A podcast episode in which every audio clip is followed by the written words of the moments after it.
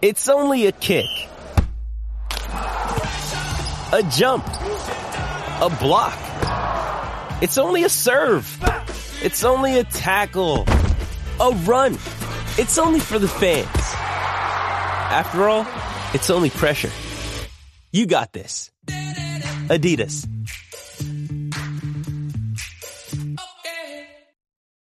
When you need mealtime inspiration, it's worth shopping Kroger, where you'll find over thirty thousand mouthwatering choices that excite your inner foodie. And no matter what tasty choice you make, you'll enjoy our everyday low prices, plus extra ways to save, like digital coupons worth over six hundred dollars each week. You can also save up to one dollar off per gallon at the pump with fuel points. More savings and more inspiring flavors make shopping Kroger worth it every time. Kroger, fresh for everyone. Fuel restrictions apply. Hey, what's going on, Giants fans? Welcome to the latest episode of our Talk is Cheap podcast. Daryl Slater here with Bob Brookover, N J Advanced Media, the Star Ledger, N J dot com. As always, well, we promised you guys we would be uh, we would be back here this week doing a podcast, and we didn't promise what the topic would be, but the topic, of course, is the as we're recording this on Tuesday morning, the Giants Sunday afternoon go up to Minnesota, win thirty-one to twenty-four. Uh, in the wild card round, raucous environment, insanely loud stadium, and on they on they go. They're one of the final four teams in the N F C, so it'll be Giants at Eagles on Saturday night in Philadelphia. It'll be a fascinating, fun, you know, game and a very challenging road setting for the Giants. And of course, on Sunday, Cowboys at forty-niners. So quite an N F C East renaissance here. And, you know, look, big picture, all you guys and gals know it. Um, you know, what's the Giants are up against, you know, history-wise in terms of recent history, having lost forty-eight twenty-two to the Eagles, the top-seeded team, well-rested in the N F C. Um, and not only that, I mean, the Giants in their last thirty games against the Eagles, are including the playoffs, uh, and there's only one playoff game in there, are six and twenty-four, which, I mean, wow, they since capping off a three-game winning streak against the Eagles during – Uh, in the first meeting of two thousand eight, when the Giants were coming off that Super Bowl, um, the Giants then went six and twenty-four. That includes, of course, the oh eight playoffs when the Giants were the one seed. They got the bye. The Eagles are the sixth seed, really, obviously the flip of what's going on now. And the Giants lose in the divisional round in that game in oh eight. This will be the fourth time these teams have met in the playoffs. eighty-one wildcard game the Giants won. The two thousand divisional game that the Giants won on their way to losing to the Ravens in the Super Bowl. And then the oh six uh, wildcard game. That the Giants and then, and then oh seven or oh eight too. So it's fourth time.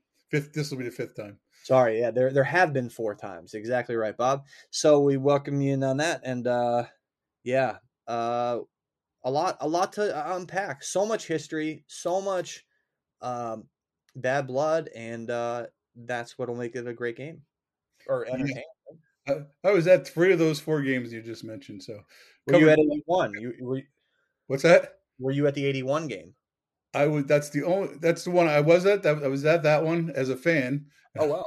At, in beautiful Veterans Stadium, um, the, the Eagles that year had started like six and zero, coming off a Super Bowl, and everybody thought they were going to win Super Bowl, and kind of just fell apart. And the Giants took control of that playoff game early uh, to win. That was that was an upset win for sure.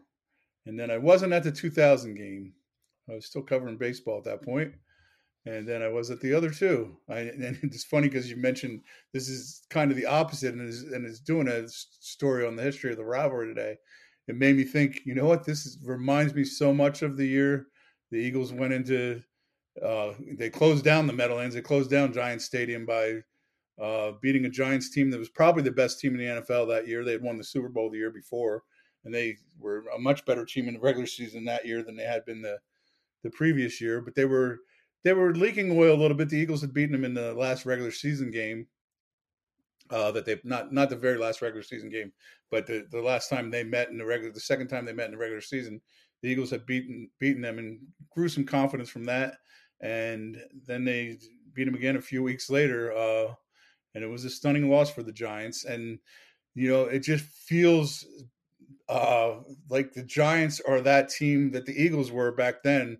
Right now, and the Eagles are leaking the oil a little bit too, going into this uh, into this game. It didn't finish the season really the way they had played it most of the season. Yeah, no doubt. And that's what makes this game, I think, pretty compelling. Even though the line is seven and a half, the Giants, meanwhile, are playing their, their best ball of the season. Of course, even, you know, most especially Daniel Jones, who was outstanding uh, in Minnesota. Um, but yeah, I mean, this is going to be a tough challenge for this Giants team. It's a short week. Uh, they're having to go come off the road and now go back on the road. Granted, Philly is not that far, but, you know, come off a tough road game, got home late Sunday night. They'll be back on the practice field later today because it is a, a Saturday night game. So not the usual schedule, a, a bit of a shorter week. Um, so physically challenging for the Giants, um, and, and, and certainly schematically and talent wise, beating this Eagles team is, is going to be no easy task.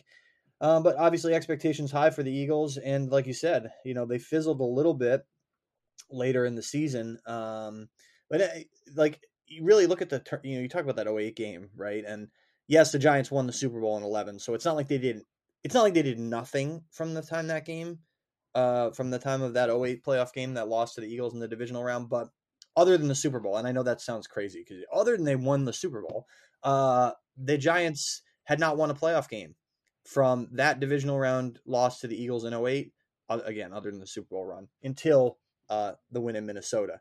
So, uh, which was their first playoff win in eleven years, first playoff appearance since sixteen. And this is, you know, it's pretty clear. These are the new Giants, this young, unapologetic, fearless group. Um, I guess we'll just start with the obvious in Jones. So if he plays like he did in Minnesota, and we'll get to predictions later, I mean, the Giants have as good of a chance as ever to beat this Eagles team, right, on Saturday. They they absolutely do. Um, you know, the, the the the one thing I'd say about that is, especially in the first half, it seemed like the, the Vikings, you know, it was they acted like Daniel Jones has no running capability whatsoever. They just completely ignored his ability to run, and it's not like that was a secret. Uh, I think he's finished third in the N F L and among rushing yards for quarterbacks. So it shouldn't have been a surprise, but it sure looked like a surprise uh, with, with the way he just, you know, had no problems running wherever he wanted to. And, you know, on top of that, he, he helped himself and the Giants by being deadly accurate, throwing the ball, throwing the ball on the run and throwing the ball out of the pocket. So that made it, you know, certainly difficult to, to defend, but um, you know, it might've been the Giants offensive line's best game of the season. They they really played extremely well in this game. Uh, but, you know, the, the difference between the uh, Vikings defense and the Eagles defense is huge. The Eagles have people that I, I got to think that they, after watching that, they're going to have somebody uh, or more than one somebody accounting at all times for where Daniel Jones is going. And, you know, they also have – you know, the, the Giants like the fact that they had nineteen different guys record sacks this year, which is an incredible stat. It was the most in the league. But the Eagles, on the other hand, had um, four guys rec- uh, record double-digit sacks. And, wow. and, and, you know, and then add Fletcher Cox, who his seven sacks were half less than Dexter Lawrence that led the league. So they almost pretty much had five guys who had many as many sacks as the Giants' leader in sacks. So, I mean, they've got a pass rush.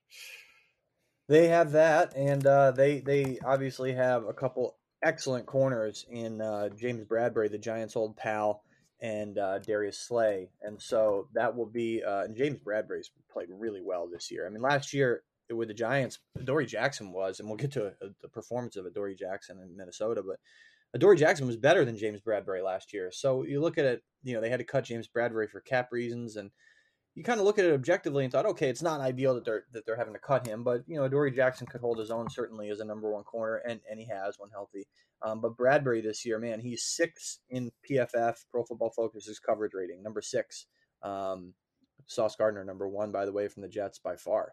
Uh, and but Bradbury, number six, ahead of Patrick Peterson from the Vikings, um, who had a solid year, but obviously the Vikings did not play well defensively in that game. They gave up chunk yardage to Isaiah Hodgins, to Darius Slayton. Saquon Barkley wound up getting his at the end of the game as the Giants were able to uh, pull ahead on his twenty, uh, what, two yard, or rather two yard touchdown run there uh, with seven forty-seven left. So they go ahead and win another game in the fourth quarter, which, my gosh, I mean, that's become this team's specialty. Not a comeback win, uh, but they were able to get that, uh, pull it out there at the end, obviously. And, um, yeah, I guess we.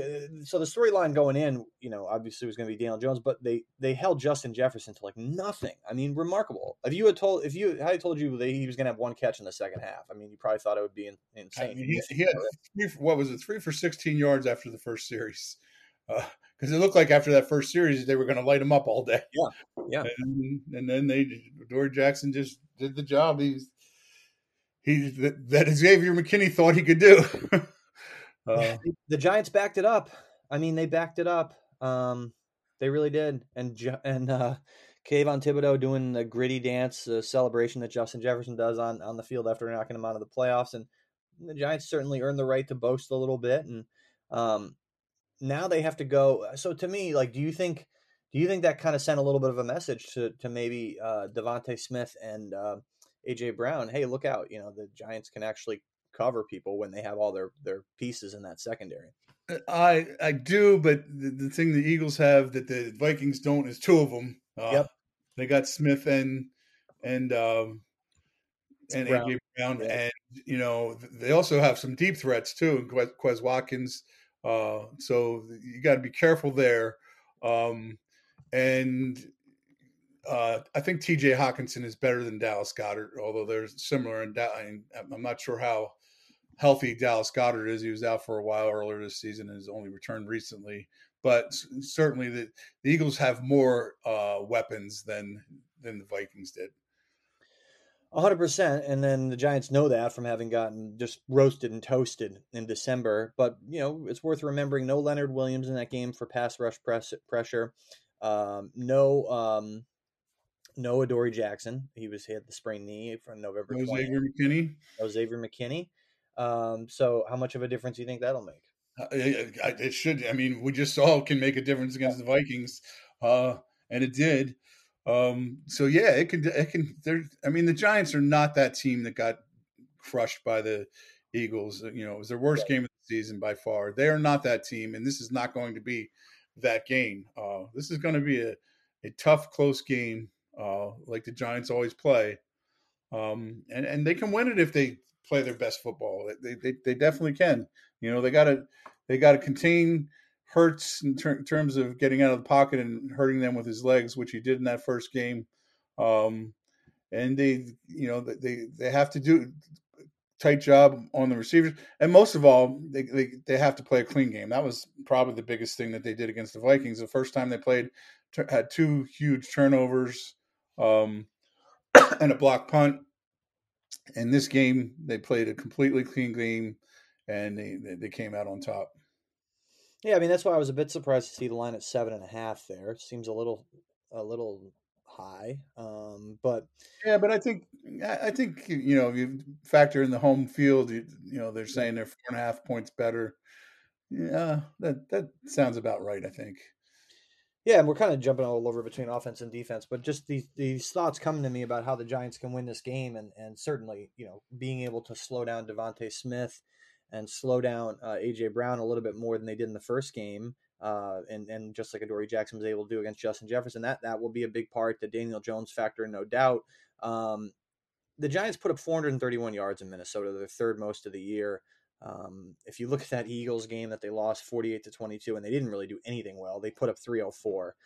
It's just hard to imagine them winning if they're, they're not moving the ball to some, at least somewhere on the upper end of that spectrum, uh, closer to the four hundred, you know, and, and, and being able to get, you know, quick strike touchdown drives. I mean, they had an eighty-one yard touchdown drive in Minnesota that took two oh three.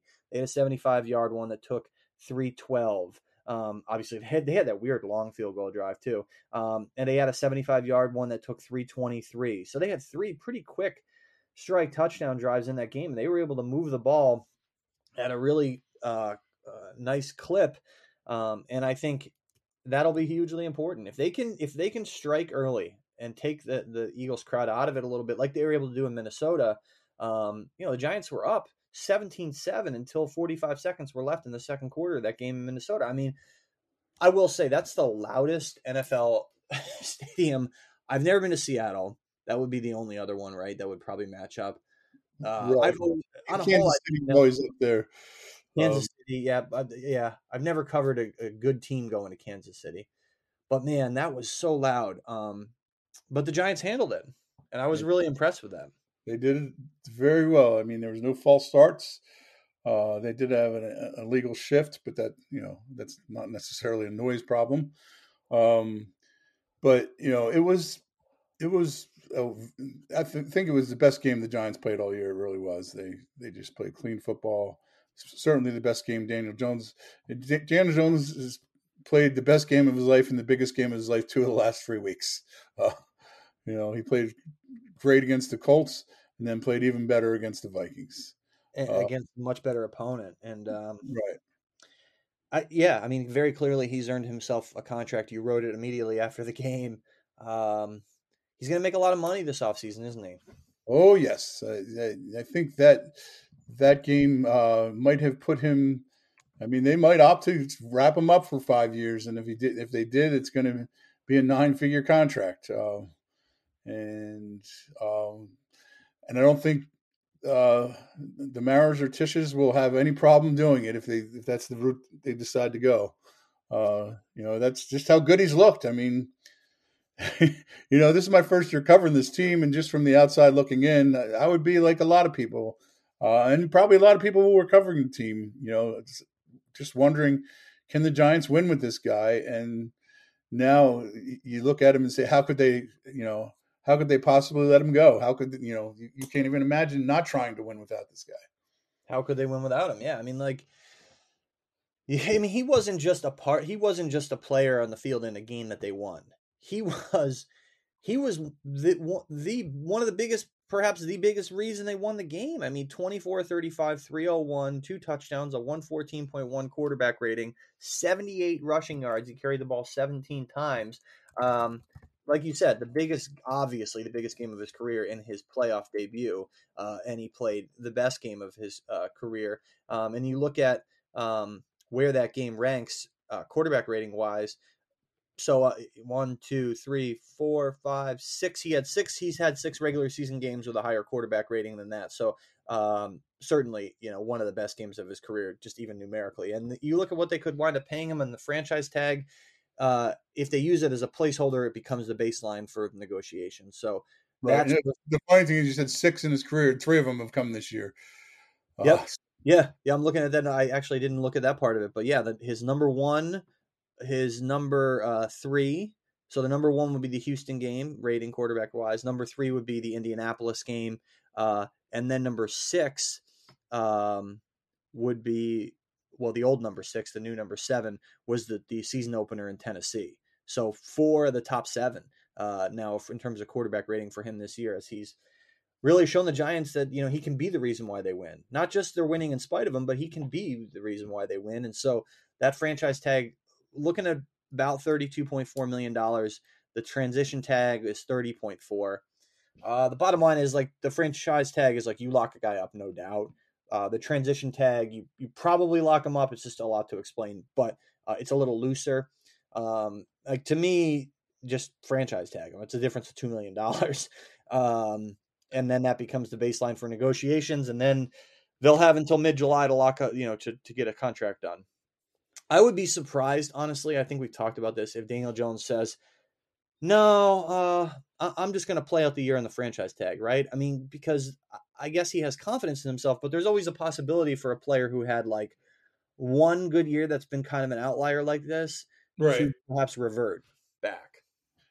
I, I would be surprised too, and for an entirely different reason. I would just be surprised because, as little as Daniel Jones said, says, and as much as he keeps things close to the vest, if you just look at that guy, he, uh, you know, he is one happy human being right now. Um, You know, he he is just comfortable in his own skin and comfortable in that locker room. Um, you know, he, he might not ever say much, but he, he's always in that room, uh, in the locker room. It's not like he he tries to go and hide somewhere. He sits in his locker all the, you know, for long, long periods of time when the locker room's open, uh, you know, enjoys talking to his teammates, um, you know, enjoys talking to Saquon. You know, you can see they have a special relationship. I, you know, I just think he loves it.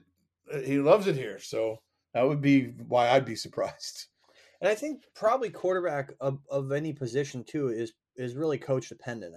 or, or perhaps uh, to phrase it another way, you know, like the, you know, the coach can, can really have a big impact on, on the guy's production, because we saw, I mean, yeah, I'm sure there have been like physical and technique improvements that Daniel Jones has made this year, but th- this is a great marriage for him with Brian Daboll in this offense, Mike Kafka, and but really Brian Daboll's scheme. Um, yep, absolutely. Who there's no telling if he, if he happens to chase a little more money elsewhere, or, or you know, something like that, if it, if it's going to work out for him with another coach, because we've seen, you know, in certain coaching situations that it hasn't. Sure. You know, so it's a, it's a great thing to look at in a draft. Like, okay, five quarterbacks are taken in the first round, and okay, where did they go? And you, you often wonder if, if this guy had gone there instead of there, and this guy had gone there instead of there and ended up with that coaching staff, would their roles have flipped? Because yeah. the point you just made, that part of, of developing a quarterback, and whether you fit your quarterback to your scheme or your scheme fits to your quarterback, all that stuff is vital. And, you know, it's, it's, it's hard to define, probably impossible to define, but it, you know, it's like chemistry, it exists. It's just hard to define. Schematic chemistry, really. And, um, and it's not, it's not the same for like, say, a cornerback or a defensive tackle. And, you know, like Dexter Lawrence, you know, they should lock him up obviously this offseason, but he can, you know, you could understand, say, all right, go chase the top dollar. Doesn't matter where you go. You're going to be a great player, but not, like we said, not the same for quarterback. And speaking of Mike Kafka and the job he's done as a Giants offensive coordinator, and let's remember this too, Mike Kafka calls the plays. I mean, from day one, Brian Daboll, even from his introductory press conference, Brian Daboll and Joe Shane said, we would prefer to have the new offensive coordinator call the plays.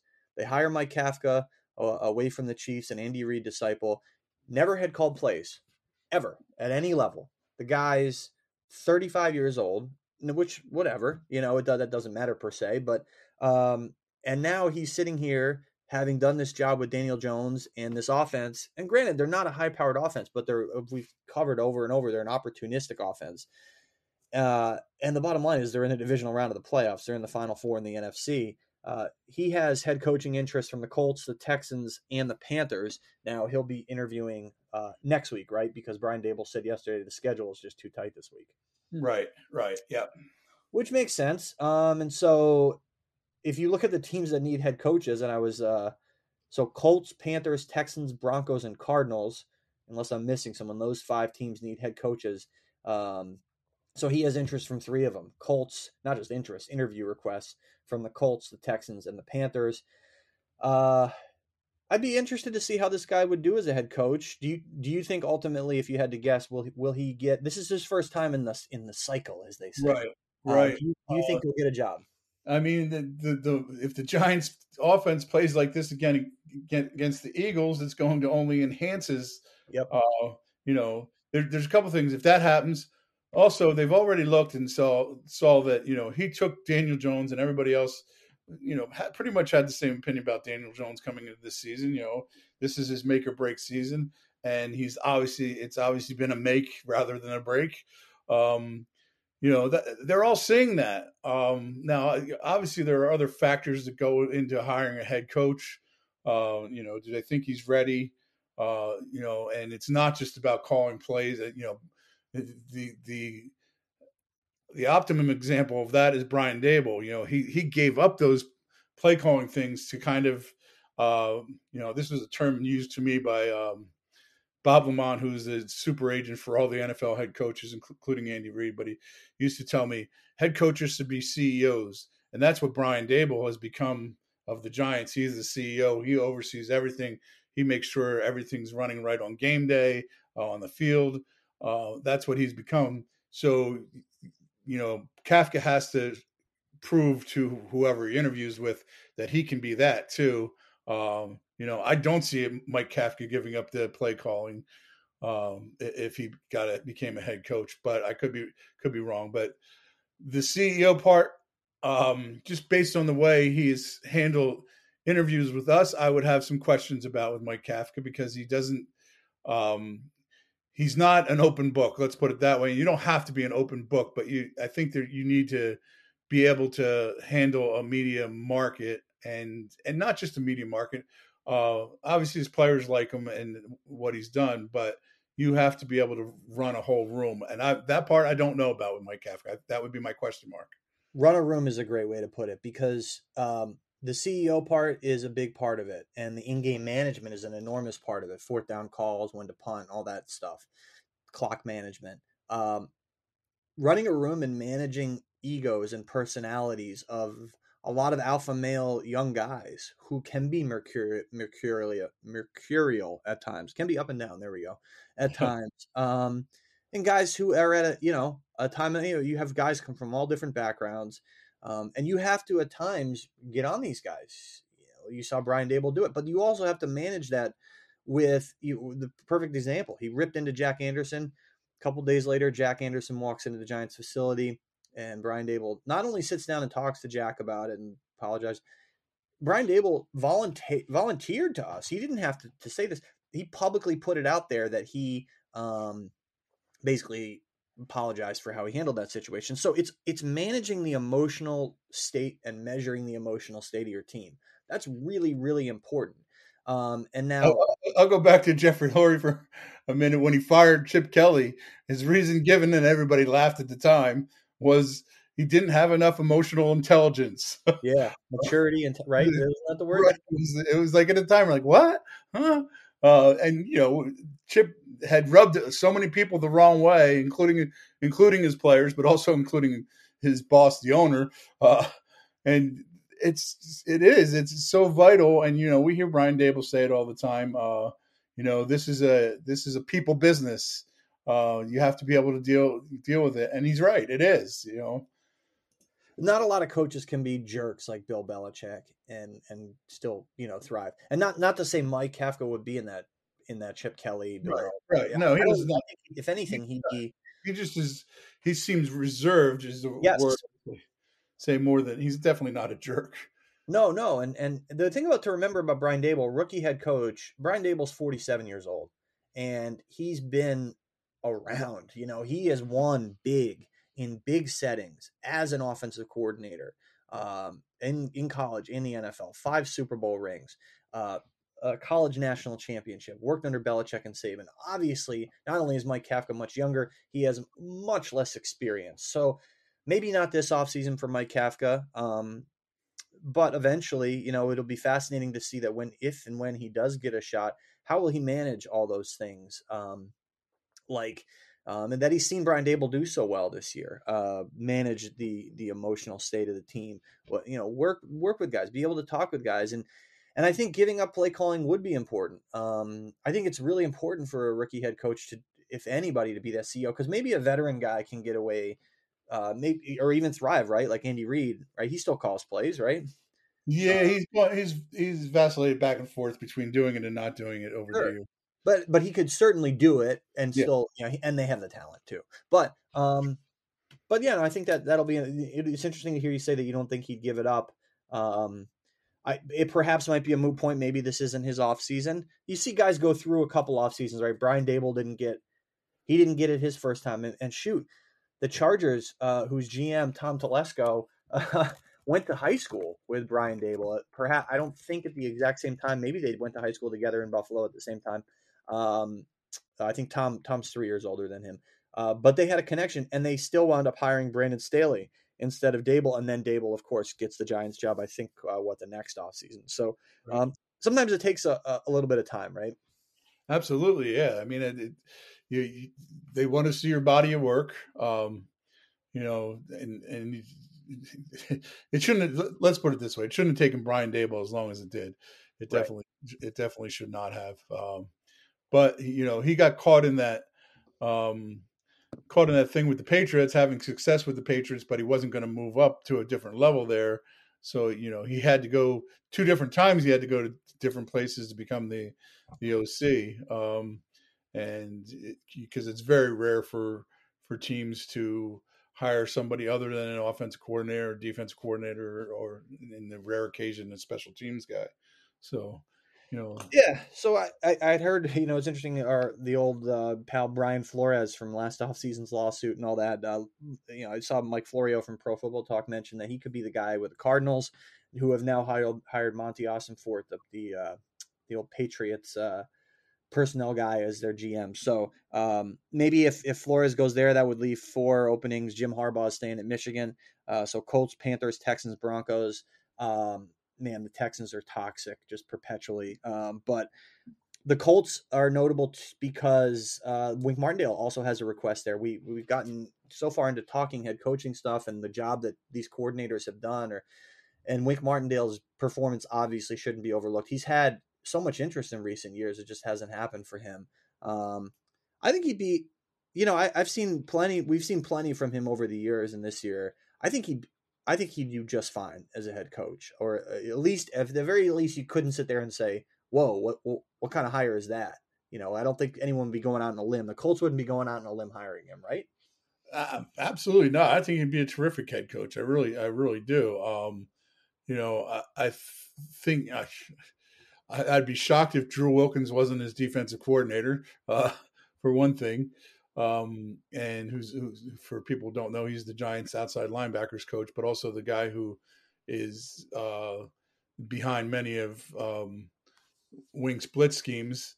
Um, you know, I, and I think Wink would be comfortable with Drew Wilkins calling the plays and, and becoming the C E O, as we've talked about. Uh, and I think he would be terrific at running a room. I really do. I think all of those things. The key for uh, a, a team with Wink Martindale as their head coach is, who does Wink hire as the offensive coordinator, uh, and is that the does he hire the right person? I mean, you know, we haven't really talked about this much on this podcast this year, but one of the the brilliant things that Brian Daboll has done is putting this staff together, uh, the the right guys. Um, it's a tremendous mix of people who have had success in different places, and they've brought it all together, and it's become a, you know, a, a tr- terrific melting pot of N F L coaching ideas. It it has been a great staff, and Wink Martindale, you know, when you're an offensive-minded head coach, the D C matters. When you're a defensive-minded head coach, of course, your O C matters. And and so that was always going to be a huge hire. And Wink Martindale's been around for a long time. He turned sixty in May. So it would be kind of cool to see him get a head coaching opportunity. Um, he's been open about wanting it. Um So we'll see. We'll see sixty, when you hit sixty, I've heard that's when you reach your prime. Yeah, uh, Wink's got a year on you or two or something like that. But yeah, he's, um, got about, he's got about two months on me. Oh, okay. So he, uh, he, uh, you know, he's done a great job this year, and you know, uh, things did not end great for him in Baltimore. But you know, clearly he still has it. Again, a, a defense that, just like the Giants' offense, not great like overall ratings wise, but really good in the red zone. Both of those. The Giants offense and defense, very opportunistic. And so it'll be interesting to see if, if the Giants can parlay, or if, you know, this can be parlayed into this run into uh, head coaching opportunities for these guys who have done uh, such a nice job. And, and like, yeah, the, when you're a rookie head coach, composing your staff is tremendously important. And, and as you said, Brian Daboll did a really nice job bringing these guys in, making these hires. And, um, And we'll see how it all shakes out. This is a little bit different January. We're not talking about who the Giants are. are right. in. We're talking about maybe people taking their co- co- coordinators. That would be that would be also a, a big loss for the Giants if huge if either one of those guys leaves, because you know Kafka's Kafka's strength is uh, you know I, I had questions about his being a C E O, but he's been a terrific play caller. Oh yeah. Uh, so I mean that's that's a you know Brian Daboll would have to find somebody to replace him, um, you know, so. Well, and, and, you know, the bottom line is whether you're successful as a head coach and whether any of these guys will be. Quarterback is so important. And we talk so much about Daniel Jones. Uh, we can kind of wrap it up for our pick here with addressing the Jalen Hurts situation. Obviously, uh, not that there's a situation per se, but um, they found it. They found a great quarterback. The kid is outstanding. There's no doubt about it. They made the right call. Howie Roseman made the right move there with moving on from Carson Wentz, rolling with Jalen Hurts. Everyone said when they picked Jalen Hurts, what the heck are you doing? You have Carson Wentz. Well, you know, so much for that. Um, I always quote was, we want to become a quarterback factory. I believe yeah, something along those lines. I mean, factory indicates, and Jimmy Kempsky uh, down there, who does a uh, funny job of doing uh, those stick figure uh, animations, had That's a great one for that. Uh, but factory indicates that you're outputting things, you know, I don't think they want to uh, uh, ship off or export or Jalen Hurts anytime soon. Um, you know, he is their creation or however you want to put it, but he obviously the kid had innate talent. Um, and they've, they've been able to shape and mold it. And, uh, but, but all that said, uh, is he, do you see him in a bit of a lull here coming off the shoulder injury? Is he, is he maybe not physically vulnerable, but like performance wise, should there be concerns here among Eagles fans right yeah, now? The, the, yeah. The interesting part is, you know, the last time we saw him was against the Giants. Uh, Back- you know, what's that? Against the Giants, yeah, against the Giants backups. Um, and he wasn't great by any means uh, in, in that game. But the question becomes, and, you know, just I've read a lot of people, Eagles coverage after that, and the, and the Eagles didn't really want to say it, but, you know, they were um, they were very vanilla that day. I mean, it, it was obvious that they were telling Hurts, we don't want you to run a whole lot. Uh, what? How many times did he run in that game? He ran, he ran the ball. I guess he ran it more than I realized. He ran it nine times for thirteen yards. Uh, now I don't know if some of those were scrambles. I, I don't think he had a whole lot of designed runs, uh, but it was sacked three times in that game. Uh, you know, threw an interception, a bad, bad interception um, to to Dane Belton in the end zone. He did not play well. I mean, there's there's no doubt about it that he, he did not play well in that game. Uh, he hadn't played great in the in the game that he got hurt in against the Bears either. So he's not he's not going into the postseason on a high note by any means. Um, what was he against the Bears? He was twenty-two for thirty-seven, three hundred fifteen yards, and two interceptions in that game. So in his last two two starts, he has. Um, He had a sixty-four point six and a sixty-five point one rating, no touchdowns and three interceptions. Um, yeah, and compare that compare that to what he had done before with twenty how many twenty-two interceptions and three picks. Um, so he's not going in on a high note at all. Um, did it, we'll see what the time off did for him in terms of being injured uh, and in terms of having time to study the Giants. Uh, he was certainly terrific against him in the first game, twenty-one for thirty-one for two touchdowns, uh, and, and ran four times for thirty-three yards. Um, I suspect they will use his legs a lot in this game too. Uh, we, we will see them try to do uh, what the Giants did to the Vikings with Daniel Jones. I, I think we will see that in this game. But yeah, and you referenced, you know, twenty-two all, all those things make this game compelling to, to note for sure. Very much so. Giants on the uptick. Um, Eagles may be a little vulnerable. So the team's kind of um, one team rising, one team dropping a little bit. So the gap perhaps closed, maybe more, certainly more than we saw in forty-eight twenty-two in December. And you referenced Jalen Hurts, twenty-two touchdowns, three picks in his first uh, thirteen games played this season, a one oh eight point four quarterback rating. So basically double what he had in these last two games, just shy of double. Um, and so we'll close it out here with our picks. And we talked in circles around and around about how we see the, all the factors in this game, trying to to, to distill it here. Uh, look, I the, this is a winnable game for the Giants. It is. They're not going to get blown out. I just, um, you know, I have a hard time seeing how they're going to move the ball consistently against this Eagles defense, which is much better. I, I don't necessarily think the Giants defense is going to be a problem here. Uh, I think they'll perform much better against Smith and Brown and Hurts.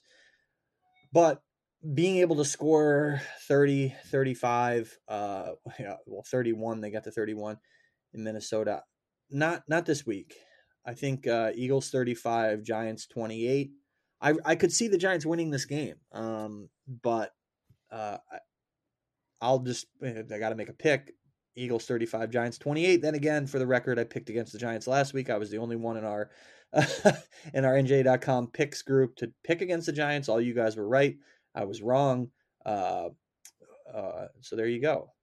Uh, maybe I'm going to be wrong again, but thirty-five twenty-eight Eagles win. How do you see it going? I'm just going to make this note first.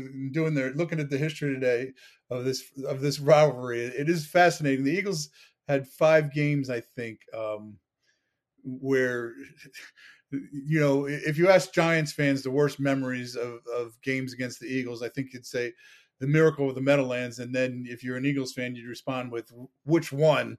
Uh, there have been like four of them. There honestly have been four of them. The, the original one, which Herm Edwards uh, returning a, a botched handoff, which is why we now have kneel downs instead of teams handing the ball off. That was in, on, on November nineteenth, nineteen seventy-eight. One, ten years and one day later, the Giants, the, the Eagles lined up for a game-winning field goal. The Giants blocked it. Clyde Simmons picked it up and ran it in for a, a blocked field goal, his own blocked field goal for a touchdown. Uh, that's ten years and one day after the original miracle at the Meadowlands.